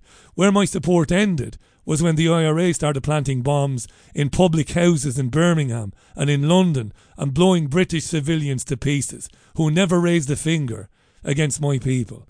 That's the problem I have. And that's why I said earlier, it's my it's only my opinion. I could be totally wrong here. This makes for a good conversation. Dean Henderson is my guest. Yeah. He's a great friend of ours. He's a brilliant writer. Read his books. Uh, find him on Substack, deanhenderson.substack.com. The guy's vital. Read him, listen to him. So this, this, this is for conversation. Yeah, attack the military positions of the British garrisons in Derry and in, in, in any other part of Ireland. The minute you start killing innocent people, I've got a huge problem with it. So, of course, I'm not saying the Palestinians in Gaza should roll over and pull their trousers down and say, yeah, yeah, fuck us in the ass and kill us and murder our children. No, no, of course not. But when, when, when does an eye for an eye ultimately make the whole world blind in terms of, like, when Hamas goes into southern Israel and if it shoots Israeli families or an Israeli woman or an Israeli man, that's not really defending yourself. That's the point I'm making. And it's a ham fisted Yeah, one. I'm not making it think well. It Go ahead. defending yourself. It's like Crazy Horse. It's like Crazy Horse in the in the 1850s, and the white settlers came and just took their land and told them to move on. What were they supposed to do? I mean, these are settlers, Richie. These Israelis that they killed. I, it, it's of course it's terrible what happens. It's Yeah. war sucks. War is no good. It's just not pretty at all. But but these these are settlers. You know, the British are settlers. You know, and by the way, I think a lot of the IRA stuff towards the end that was MI6 stuff trying to discredit them, and I'm pretty sure of that. But and a lot of the same with can be said with the, of course, all the stuff that happens in the Middle East that we blame on the Palestinians or we blame on Hamas or we blame on somebody else. But I mean, it's just at some at some point, you if you're going to go and steal people's land and be and live in a kibbutz and yeah, where you know become a hippie, a little hippie with your raves and and just go out and basically ignore reality and, and think you're just this high minded, holy roller, you know, soul searching dude or whatever. And you want, you know, put it on Facebook, Mother Teresa complex, virtue signal everybody how great you are. You're a target. You're a target. You stole the land. I don't care what you say. I don't care how you say it. I don't care how flowery your speech is. You stole the land and you are now a target. You are a settler. And you have put yourself in that position. And yes, your government used you. And yes, the crown used you. And that's who's behind this whole thing is the British, as per usual. The city of London they want Israel to be the greater Israel. They want to take over Lebanon. They want to take over Iraq. They want to take over Egypt. They want to take over, you know, Jordan. I mean, they want a bigger piece of land. And that's exactly what's what what they're pushing for by removing the Palestinians first, and then they can see about starting a second front against Hezbollah. But good luck with that, because even U.S. intelligence says you start a second all-out war with Hezbollah, Israelis will lose. That document came out this week, and that's true. Look, the Houthis got a lot of guns. Why? Because they were occupied for 10 years. They saw a million of their people die. They're pissed off. Would you be? I mean, if you were occupied for 10 years and you saw a million of your countrymen die in the poorest country on earth, the country that's exploited by Saudi Arabia for the last 50 years, pay these Yemenis a dollar a day to come across the border and work at Aramco headquarters, work at oil refineries, work at plastics plants owned by ExxonMobil and the Four Horsemen, and then send them home. You know, and that's why that's why Yemen was in two countries at one point. It was North Yemen, it was South Yemen, and South Yemen was a Marxist country, and that's why. Because people get sick of stuff. People get sick of being exploited, being run over. And if you're going to be on the side of evil, and if you're going to try to say, "Oh, I was just a civilian settler," no, you were a settler. You were you were being used by the colony masters to to take land for them. You picked the wrong side, and in my opinion, they're targets. And that's just a harsh reality of it. Nobody likes death. Nobody wants to die. Nobody likes violence. Nobody. Well, they do. That's true. The Anunnaki love violence. They love violence. They love terrorism. They love disease. They love killing people, bloodshed, and all that stuff. But they're not human. No human, no human likes violence. You know, that's not a human thing. That's just a defense thing. But I'm a male. I grew up my tribe's really old. I come from way back, and I'm back again. And in my tribe, the men defend, and the men, if necessary, the enemy will die. And these are enemies. And the problem in this world right now is not enough people know that these people are enemies, or these things are enemies, and not enough people. Look, there's two ways to live life. You can love the people and hate the system, or you can love the system and defend it at all turns and hate the people and that's what happens. And there's nowhere in between. And it's and it's a, it's a paradox that it works that way. But that that is how it works because the ones that defend the system, they can't really love the people. They just can't really open their hearts and love the people. The ones that defend the people will always hate the system. And you have to get it in your head that there's these two different paradigms you have to operate under. One of them is vis-a-vis the enemy, which is the system, which is the super rich billionaire class, and any of their minions who come in and work for them and steal your stuff or murder your families.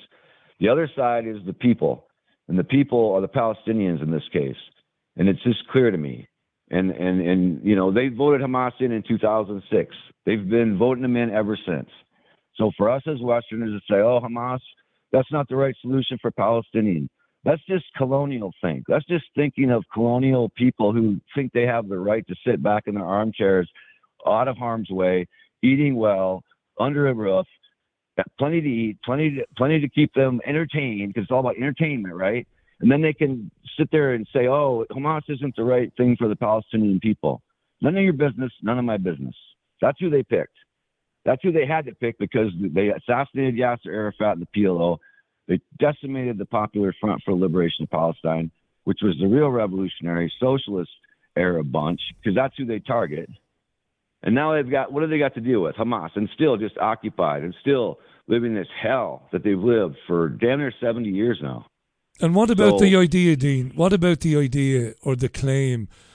Because yeah, so they voted Hamas in and they repeatedly voted them in. But if Hamas is a Trojan horse organization and is being controlled vicariously by um, Benjamin Netanyahu or the Israeli government, controlled by the Israelis, so that the Palestinian Authority will never get a foothold in, you know, trying to bring about some sort of an agreement or an accord whereby you might have peace and you might have a two state solution.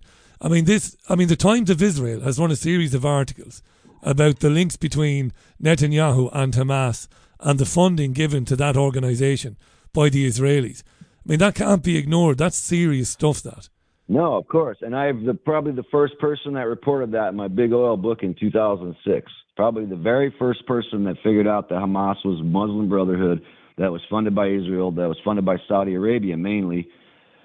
But like I just said, if anybody could hear that out there, like I just said, it's different now. Hamas has had to, Hamas has, has turned against British intelligence, CIA. They figured it out. They figured out where the money was coming from. They figured out why they could get all these arms and all this stuff.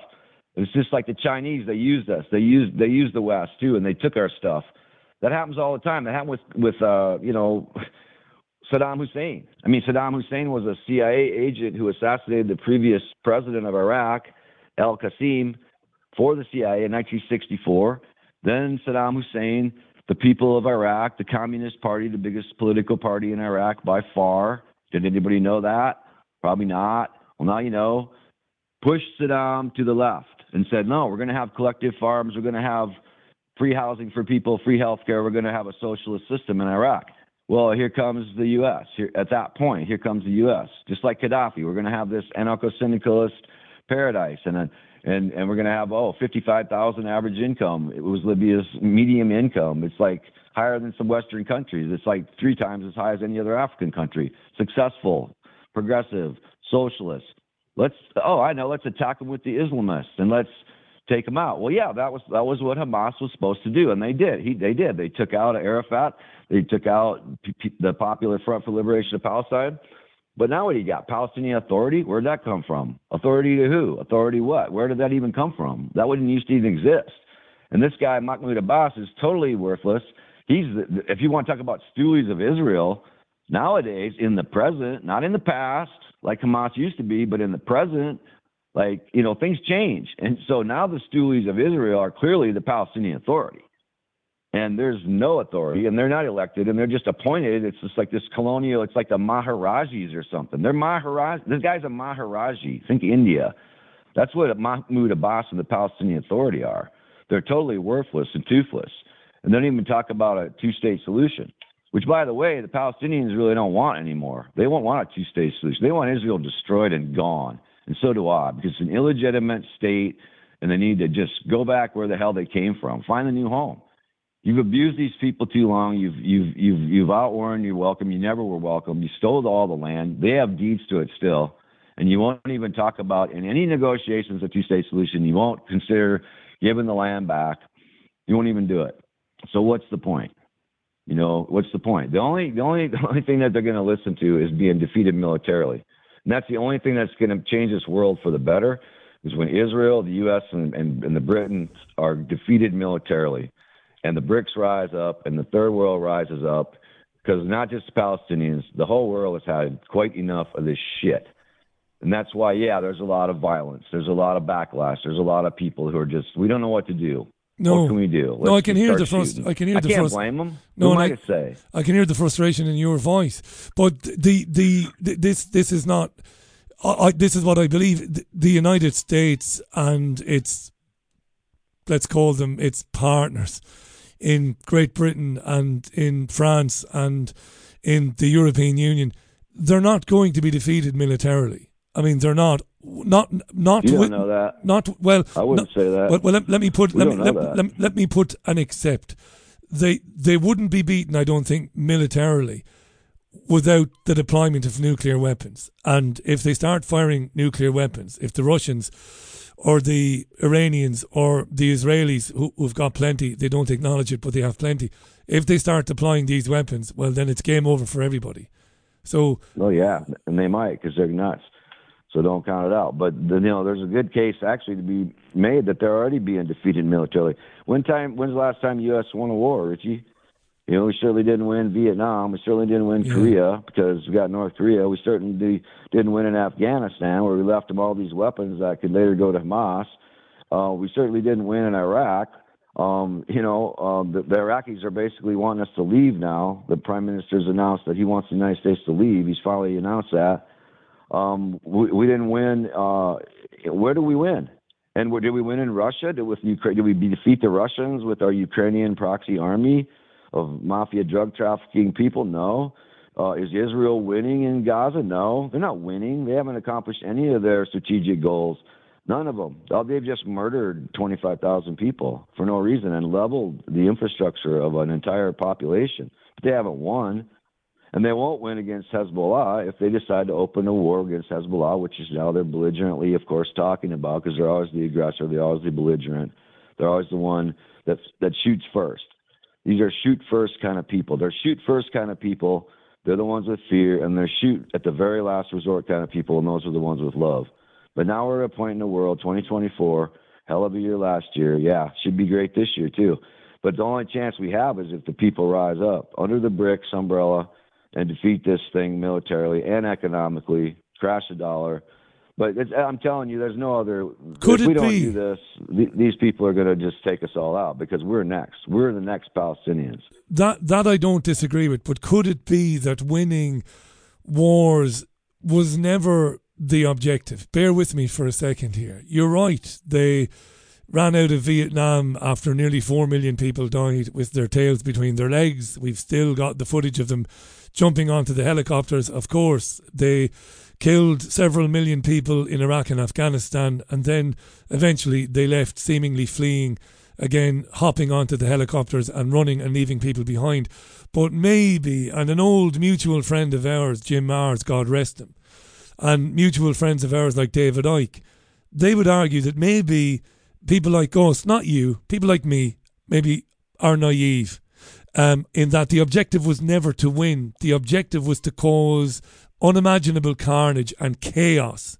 And out of the chaos, then you get to manipulate people because people become more malleable, more suggestible when the world is in constant chaos. And if they are more malleable and suggestible, you can sell them on the technocratic revolution, the dystopian great reset. So maybe winning wars is not really an objective, maybe. Maybe maybe politicians think it is, but they're being controlled. Maybe soldiers think it is, maybe generals. Yeah, we've got to win here. But in reality, those who really pull the strings, they don't care about winning. It's all about chaos. What about that as an argument? No, it's true. I mean, that's that's definitely true. There's no doubt about it. Um, war, again, you know, my big old book, Edward Wilson. You uh, wrote about in it. prison, hangout guy. War is business, and business is good. That's the primary objective with war. It's it's war and it's depopulation. You know, it's all about killing the women of wild, childbearing age, and it's all about making money for Raytheon, which is where Lloyd Austin, our defense secretary, was the CEO, but right before he was our defense secretary. So of course, this is the fallback. This is the military-industrial complex kicking in again because the fourth industrial revolution has been a total failure. But we have to understand the failures of these these things too, because you know that that might be their plan is total chaos, and that might be their. But but you know what did they what are they going to gain out of uh, the the current defeat in Ukraine? You know, I just I scratch my head about that. So just because they want it that way, just because they don't care if they win or lose, doesn't mean they can't win or lose. These people can't just defy the the you know the laws of nature just because they say they defy the laws of nature. You know, just because they put it on TV screen that they're omnipotent every day and they're always going to win doesn't mean they're always going to win, and they don't always win. And they've been losing pretty steady now. I mean, Israel has the lowest support in the world. You talk about people throwing out Israeli ambassadors. Wouldn't it be nice? Well, actually, most of them are. Most of the world is. Most of the world has become increasingly anti-Israeli now with this blatant disregard for human life and these these constant war crimes. I mean, South Africa just took Israel to the UN uh, That's right. criminal court Yeah. for war crimes because they got some sense, you know. And Nelson Mandela's son is a MP in South Africa, and I heard him speaking, and and and just listen to him sometime. He's a militant. He's like, let's arm the Palestinians. Let's help these people. That's the way, you know. Most of the world thinks so. They are being defeated. That's why they're desperate. That's why, you know, all this chaos is being created because they know that first of all they know that we're onto them and that we know who they are and we know what their names are, and second of all, their economic Ponzi scheme is fragile to say the least and near collapse. And the only way they're keeping it going is the Fed and BlackRock buying a fifth of the housing stock in this in the United States and turning it into rentals Yeah. and squeezing the average person with with high rents and high house prices and things like that and and, and war and so there you know once the war machine gets shut down and the only way it'll get shut down is just if it's totally defeated. Because we don't have it in America. We don't have it in the West anymore. We don't have the, the bravery. We don't have the the intellectual prowess we used to have. We don't have the edge. We don't have it. We just don't have it anymore. We're empire people and we don't have it anymore. So we're always complaining and we're always sick, and it's always about our shit, nobody else's shit. We don't talk about anybody else's shit. It's always our shit, right? Always. That's all all people do anymore because they can, because they live in an empire feeding off like parasites out the rest of the world. Once that ends, that parasite thing ends. Once we're brought to our knees economically and militarily, then then uh, but it only can happen from outside it's only going to happen from the global south and russia china india indonesia nigeria all of which are in the brics and the brics is getting bigger every year and the dollar once the dollar once the interest rates start going up in the us which i think has happened and if there's military cracks in israel and there is then the dollar is going to start declining. And I think 2024, the biggest story is going to be the BRICS and, and, and basically the development of an alternative to the Bretton Woods financial system, an alternative to SWIFT, which the Iranians were just talking about the other day, be Russia. Russia and China are now trading in their, their own currencies for their commodities strictly. And they're going to find a way to do this. They just need a lot of capital. takes a while because these assholes got all the capital. But they're going to find a way to do it, and and we're going to be able to defeat these people. And, and don't ever think that they can't be defeated. The problem I have, the problem I have know, with this, right? uh, By the way, Dean Henderson is our guest. Uh, DeanHenderson.substack.com. Dean's former political candidate, public speaker, broadcaster, huge, very highly regarded in the um, independent media um, as it is, and has been uh, appearing on my programs uh, ever since I did a TV show in London back in 2013. Listen, if this is a, a debate, our listeners have sided with you um they they I'm not going to swear at my listeners.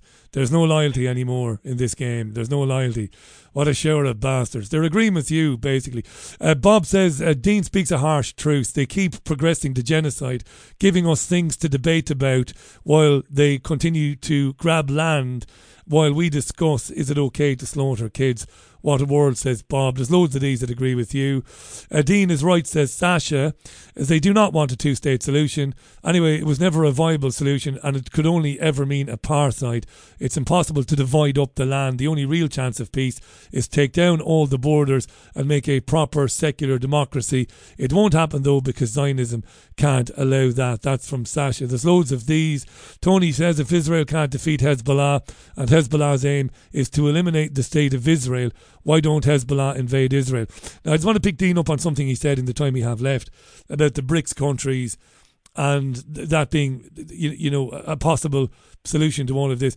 My, my, I have this thing, and you know this because you do. I know on occasion when you've got nothing else to do, when you're so bored, you'll even listen to the Richie Allen show. I know that you listen once in a blue moon, right? So you know, right. you know that it's my opinion that they're all controlled by somebody. So the Chinese, the Russians, you know, Putin and the junior WEF program and all of that, I believe that somehow they're all controlled by the hidden. I might be wrong. Now, this is just a, a belief system. So, so you talk about these countries getting fed up of America and Israel, and yeah, of course they are, and I love all that. But I, I wouldn't want to live under the Chinese regime. I would not want to live under Putin's regime in Russia, and I certainly wouldn't want to live in Iran, whereby and I see these videos, they're not fake. You know, some some are, but but I've been around the block where people are hung in public centres and public squares for very, you know, innocuous things. Guys hung on the back of pickup trucks, you know, because they said the wrong thing, or because they um, are are adulterers or or or whatever. It's, all tyranny to me wherever I look, Dean. That's the point I'd like to make. I'd like to make it very simply. It's not a very intellectual point, but I think the point stands. You look at China, you look at these places. I don't want to live under these people. What say you? Well, you know, yeah. I mean, they've all they've all emulated the the system. They've all you know they've all adopted a lot of bad things. Um, again, the Chinese situation. I mean, you, you know, you can look at China two years ago, or you can look at China today. And again, it's a lot different situation. I've been to China. It's it's you know, it's not. I mean, it's not horrible.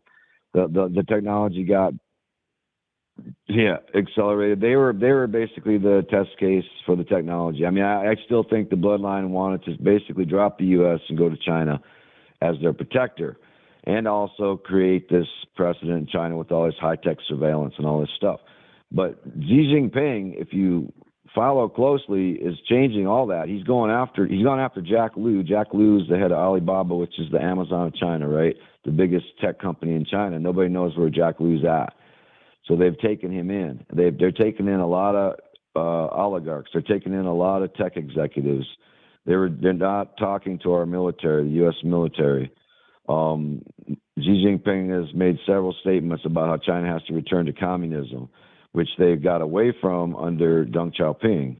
And Deng Xiaoping was the guy that brought in all this surveillance, that brought in all this crazy stuff, and his successors, and and that brought in Walmart to basically raise up the Chinese economy. And so the Chinese, you know, in my opinion, saw what happened with the World Military Games. They were attacked by the U.S. military with the virus or parasite or 5G or a combination of the three at Wuhan when it was turned on and when the lab, where the lab was, and Fauci and Farrar and the Wellcome Trust. They saw it. I mean, that they, they knew they were being attacked at that point, and they knew that the, the deal was over now. Like, so the deal was, you know, we'll raise your country up. We'll give you a middle class. You offer your labor for cheap, be exploited. Walmart gains, West gains. We get all this cheap stuff. That's over. That's finished. That's why the supply chain thing happened. That's why, you know, things are more expensive. That's the bottom, the, the main reason things are more expensive, other than the fact there's two companies that control every industry, is the fact that China is not playing ball anymore. And so again, you have to things change. You know, I, I don't like China ten years ago either. I don't like the way it was going. But my understanding is China's taking a different direction. And it's pretty drastic because they saw that they were being attacked. And again, no, no, no country's perfect. I don't want to live under any tyranny. I'm an anarchist. I, Yeah, I fair want to live free. But look at what it did to its people during COVID, the Chinese. Look at what it did to its people Yeah. during COVID. Well, yeah, and, and it was bad, and it's just, just you know they they lost a lot less people than we lost, and um, you know they felt like I think they felt like they were being attacked, so it was probably looks looked a lot worse to us because we didn't understand. See, that's what people didn't understand. People didn't understand that the Chinese that you know didn't they they knew they were being attacked by the U.S. military with something, and so you know yeah, it was bad. It was wrong. I mean, it was wrong everywhere. But you know, just to to say that our country cares about us any more than the Chinese No, care right. about anybody else, Absolutely. obviously, or to say that you know one tyranny is better than another tyranny, they're not. None of them are good, but there just has to be uh there just has to be rogue nations. I don't care where they come Yeah. from. Um, Governments around the world, thing Dean. Not, none of step out of line. human beings don't need governments. Here's here's the problem. I mean, whether it's China, whether it's Tibet, whether it's Hong Kong, whether it's Great Britain or the United States, the problem is governments. And the problem is governments controlled by, as you said, the City of London, the Crown Corporation, the bloodlines. And nobody has done better than, than you over the years in writing and explaining about this. It's governments we don't need. I never thought I'd say that. As an old uh, socialist, an old lefty, an old trade unionist, I always thought, you know, we've got to have governments. And no, we don't need governments. We might need some men and some women with half a brain to keep the trains running on time and to keep, um, you know, the gas flowing into homes so that we can heat our homes. And of course, we need to keep general law and order. We we genuinely need to have people to keep an eye out so that the big people, so that the strong people can't um, abuse the weak and steal their stuff. But outside of that, we don't need governments. We do not need. I mean, I say this all the time, and you've you've been saying this ever since I've known you. When will it finally dawn on people? And this is the final question because we're going to run out of time. They come to you every election cycle. The bastards. They come to you, whether it's America, Britain, France, Israel. They come to you and they say, "Listen, vote for us. We're going to build more schools. We're going to build more hospitals. We're going to tax you less, and it's all going to be hunky dory."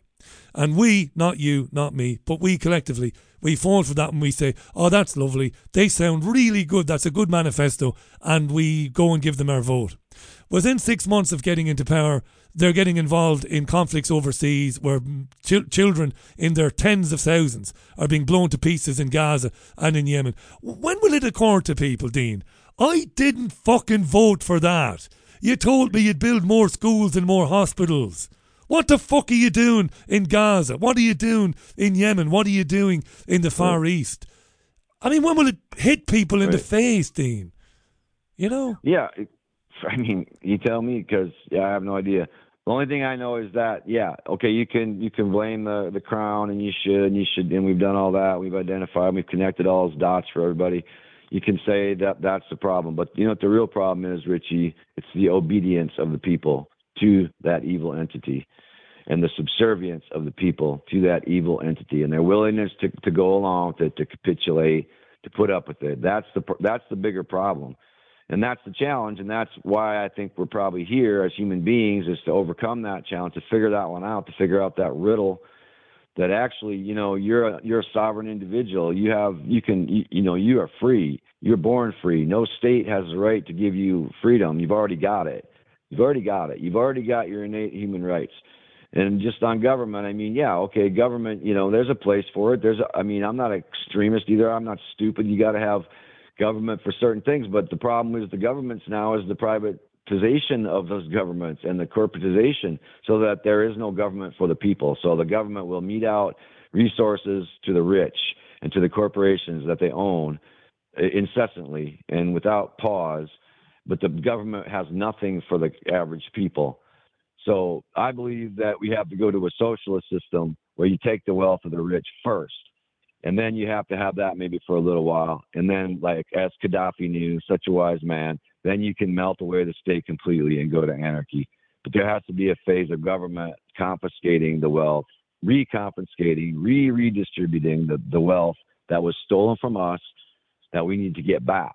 We don't, we're not asking for much. We just want that stuff you stole back you know and and and you know so that's where government is going to have to do something first before there's no government and that's just the reality as i see it i don't see how you get there any other way because right now the rich control the government and they use it to their advantage which is not the public sector or the public interest which is the private contractor sector of the economy and the billionaire hedge fund class that sucks all this wealth up you know, buys seven or eight homes in different parts of the world and starves out the public sector, starves out the infrastructure, starves out everything. There's nothing public anymore. We've gone to the right since Reagan and Thatcher steadily, you know, and, and it's just not worked, okay?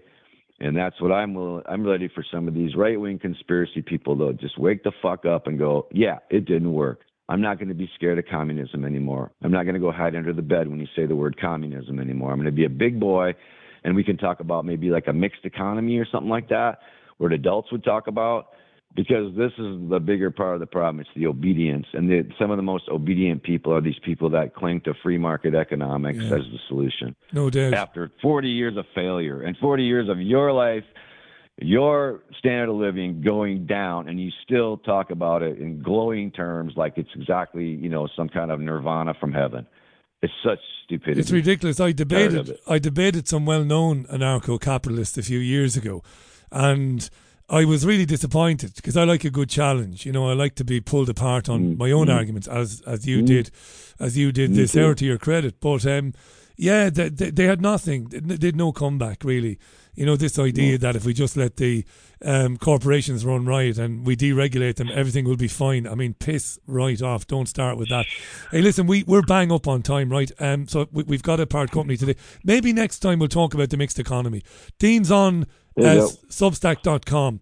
Look for substack.com forward slash at Dean Henderson. Substack.com forward slash at Dean Henderson. I will, of course, put the link on the podcast notes. Um, thanks for uh, coming on while you're on a break with uh, Jill. I really appreciate that. Number one. Number two, thanks for being you. And number three, uh, give Jill a hug and wish her a happy new year for us. And until next time, pal, I'll give you the final word 30 seconds. Um, thanks again. Okay, I was saying back at you, Richie. Um, disagree, agree. I love you, brother, and keep up the good work. And uh, thanks for having me. And uh, you guys take care over there. Stay safe, stay strong. Thank you, Dean. Dean Henderson, great friend of ours, wonderful writer. Uh, check him out. Uh, his books are available on Amazon.com. Look for Dean Henderson.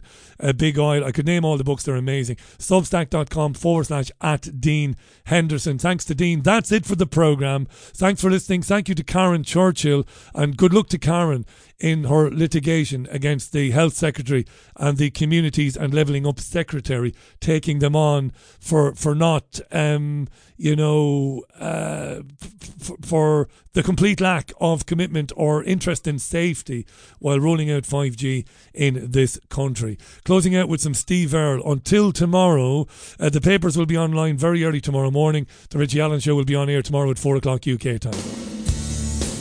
All right. Until tomorrow, bye from me. Bye now.